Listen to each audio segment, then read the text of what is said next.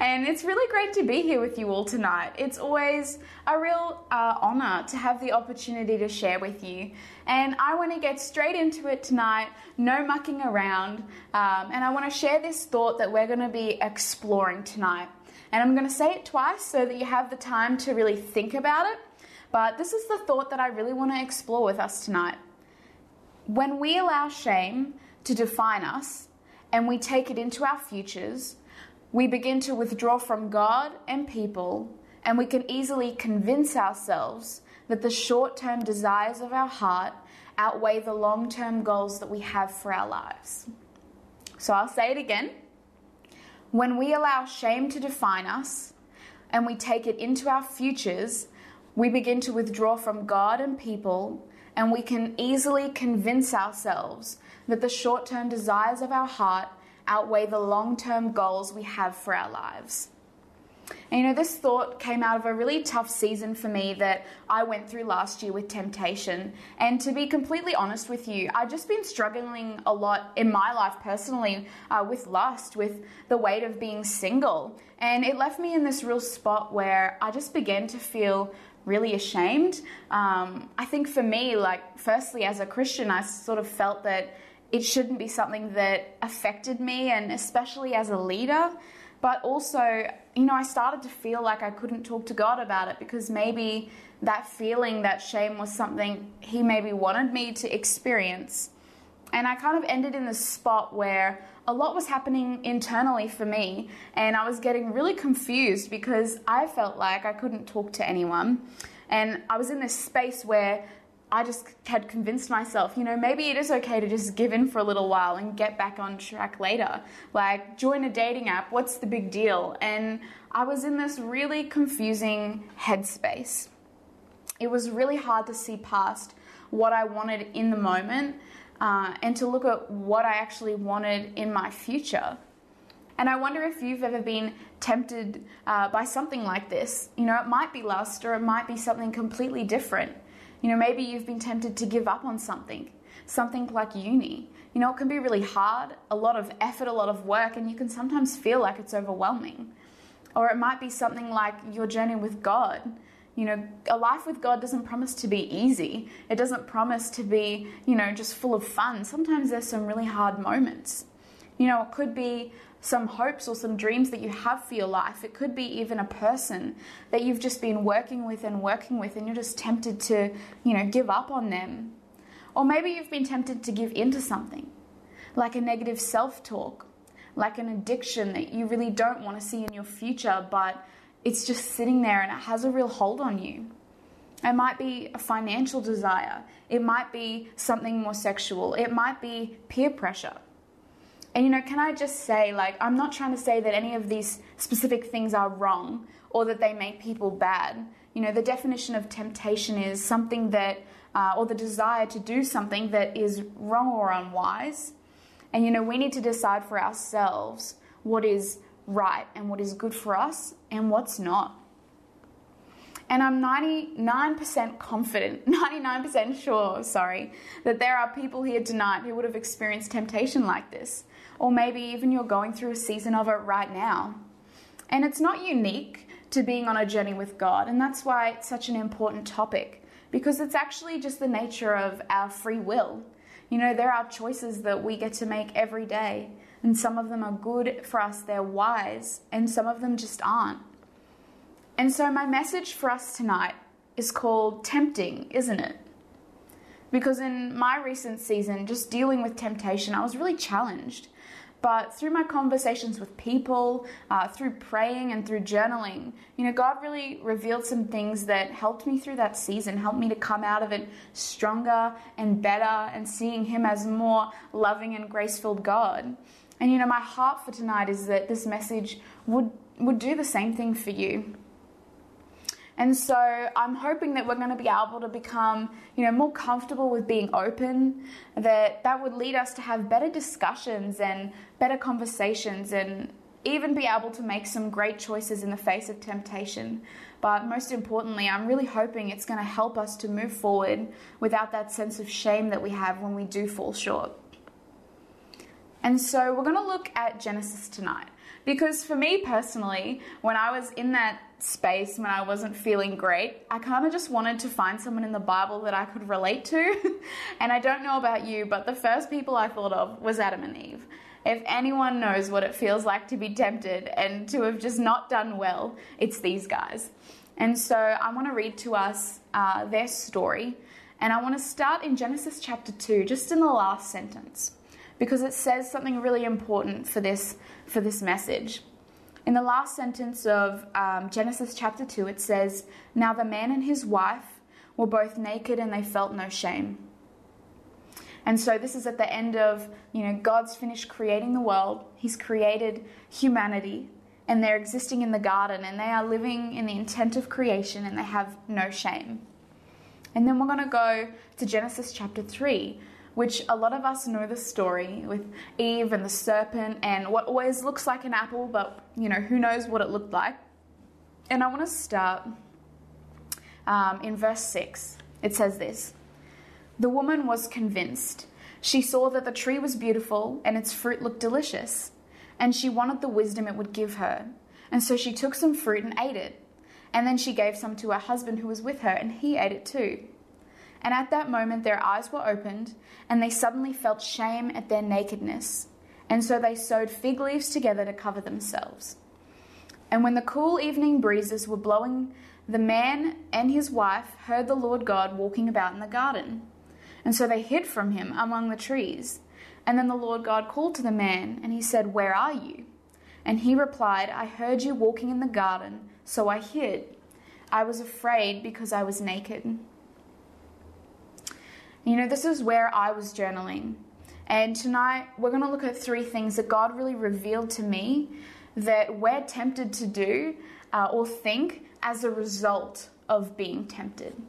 And so, my first thought tonight is that it's tempting to believe that we're defined by our shame. You know, I find it really interesting that the first example of shame uh, in the Bible is here in Genesis in a story about temptation. You know, there's obviously a link between these two things. And we see Adam and Eve go from their intended creation, naked and unashamed, to hiding in shame at their nakedness. And I think this is what we picture God intends us to experience when we mess up. But what God really revealed to me as I, as I took the time to pray about this is that we actually skip over the gravity or um, the focus of verse 21. And when we do that, we miss a beautiful revelation about the nature of God, about who He is, and how He wants us to live. In verse 21, it says, God made clothing from animal skins for Adam and his wife. If God wanted Adam and Eve to live in shame, He never would have clothed them. And not only did he clothe them, he took what they had tried to sew together with the fig leaves to cover their own mistakes. And he, he made something so much better, something that was actually sufficient for what they needed. And you know, the Bible says that God is the same yesterday, today, and forever. And so his heart then is his heart now. And he wasn't interested in us living in the shame in the garden, and he's not interested in us living that way now. God wants to restore us and release us from our feelings of shame. And you know, in the moment, it can serve a purpose. I'm not saying we need to avoid shame at all costs because it actually teaches us something. So long as it's related to a situation and it's not, you know, in and of ourselves. And the fact that we want to hide, the fact that we feel like it's a part of us, that's when we know it's not what God's intended. And when I realized that, you know, God takes that, that God doesn't actually want us to experience that, it really took a weight off of me and I was able to start opening back up to God and people.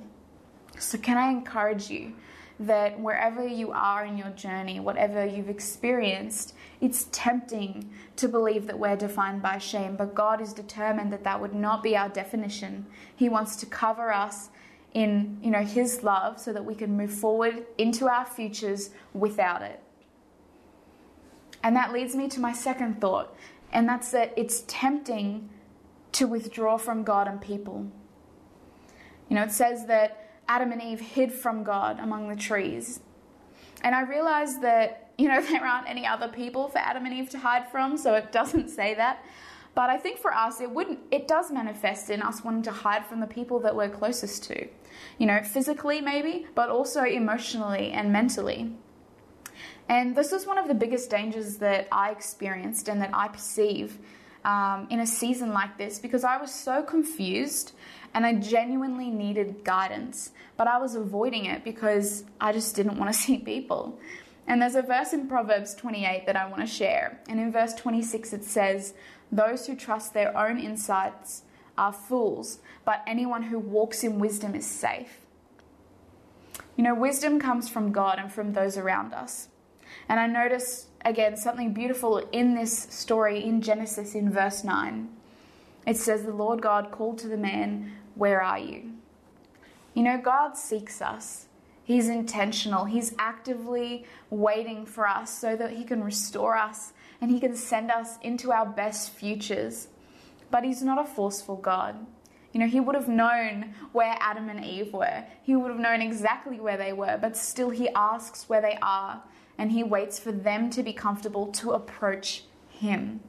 And I want to encourage you that sometimes it feels like God is the one who's pulling away. That in our shame we think that He is disconnected from us personally, uh, permanently, sorry. But that's more of a feeling, and God's always ready and waiting to engage and to intervene in, in every circumstance that we experience.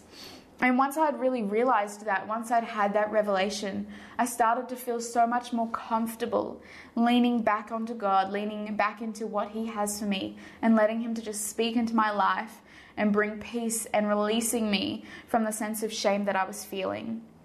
And you know, as a result of that, I started to feel more comfortable again to talk to people.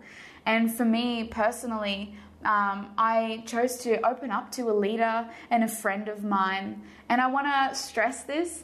You know, when I talk about opening up to people, I'm not talking about just sharing with anyone and everyone. You know, make sure that it's someone that you trust and someone that you really respect as a leader. Uh, someone like a life group leader is a great person to talk to. But being able to open up to people allowed for me three really critical things that I think we need when we're dealing with temptation which is encouragement encouragement that we're doing okay and that things are going to get better. And also a reminder and acceptance that, you know, we're human and it's not just me, that a lot of people actually deal with this, even though they might not necessarily talk about it. And the third thing that people are really able to offer is accountability. Being able to check in with you, being able to keep you on track in a loving way, but in a way that helps you to move into your best future. And so it's tempting to withdraw from God and from people, but can I encourage you? God's always there, ready and waiting for us to approach Him. And our leaders are able to bring us a great sense of encouragement and accountability and acceptance. And the third thing that it's really tempting to do is it's tempting to believe that our short term desires are better than our long term goals. In verse 6, it says, The woman was convinced. She saw that the tree was beautiful and its fruit looked delicious, and she wanted the wisdom that it would give to her. You know, in the short term for Eve, knowing as much as God seemed better than knowing God. And her short term temptation didn't just affect her future, it affected her family's future. And you know, there is a natural consequence to the things that we do, to the choices that we make. And I want to encourage you that if you've experienced that, not to perceive it as, you know, as punishment, but, you know, consequence is just the result of something that we do. And for me, uh, and where I was, I really started to convince myself that what I wanted in the short term was better than what my future had. Because I hadn't been sharing, I hadn't been talking to people, I'd just been living with my own thoughts in my head. And it seems like your mind would be the safest place to reason and to um, wrestle with things, but sometimes we really need counsel. We need to lean on people. And because I didn't, I struggled to actually um, get clarity on what I wanted and what God had for my future. And there's a verse in Jeremiah 29:11 that says, "For I know the plans I have for you," says the Lord, plans to prosper and I want to encourage you tonight that we need to be confident and we need to hold on to what God promises us in our future. And that might mean making some tough decisions that are going to be worthwhile. And you know, for me, it meant sacrificing what I wanted in the short term because I know I want to have healthy relationships. I know I want to, um, and I believe that God has an incredible life of relationship for me, and lust just isn't going to play a part in that. And maybe for you, it might be your financial freedom. Maybe you need to make that decision that getting a credit card now so that you can have a few nice things just isn't the right choice. Maybe you need to hold on to the fact that um, that study that you're doing is going to give you the education you need to succeed in what you want your future to be. And you know, there are so many things and so many decisions that we can make to ensure that we are giving ourselves the best opportunity um, to have our best life, to live our best life. And maybe for you, it's your walk with God. Maybe you've been really struggling with that. Maybe it's just seeming easier to give up on it. But can I encourage you? Uh, a journey and a, a life with God is one of the best decisions that we can make, and it is a temptation for all of us. But one of the biggest lies of temptation is that it's a short term thing. For all of those things I just mentioned, and for so many others, it's so easy for us to say, it's just for today, it's just tonight, it's just this season, it's just you know, insert time frame here. But can I just say this? If your beliefs, if what you want in your future wasn't enough to stop you today, it's not going to be enough to stop you tomorrow. And so we really need to be confident.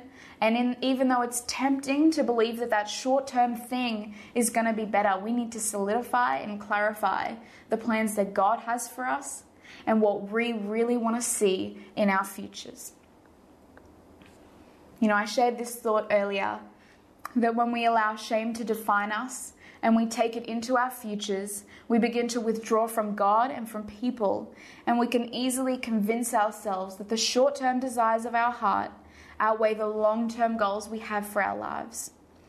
And I want to counter it with this thought. Instead, we need to allow God to release us from a sense of shame. We need to draw close to Him and the trusted people around us and seek wisdom so we're not swayed by the short term desires of our heart, but we're inspired by the long term vision and the goals that we have for our lives. And my heart for sharing this experience with you tonight is that, you know, as I opened up with the people in my life, I realized that so many of us are ashamed of the battles and the temptations that we face. And it actually makes it harder for us to push through confidently and successfully. And so I really hope that tonight has encouraged you and it's helped you. And I want to leave us with just a few questions. Am I allowing shame to define who I am and how I think God sees me? Can I identify a sense of shame in my life? And if so, am I allowing shame to make me think that I'm separated from God? Do I have someone that I can trust and I can lean on for wisdom, encouragement, and accountability? Are my short term temptations leading me into long term habits? And do my choices reflect what I want to see in my future and what I know that God has for me? And I want to encourage you to really think on these questions this week. Take the time to pray about them and, and to really answer them. And maybe as I've shared tonight, you know, this is the first time you've really considered God or considered God to be a loving God or someone who actually wants to release you from shame. And I want to give you an opportunity if that's where you are, if you think you might want to open up your heart to Him, I want to give you an opportunity to be able to do that. And it's really simple. You can say something just like, Dear Jesus, please help me to open my heart to you, help me to follow you. In Jesus' name, amen. And if you responded to that tonight, then I encourage you, Pastor James is going to share in a moment about what your next steps might be. But for all of us, hey, the temptations are going to come and go, but let's be encouraged that we have a God with plans and purposes for our lives that are so great that the short term temptations aren't going to sway us, and we serve a God that doesn't want shame to define us or our futures.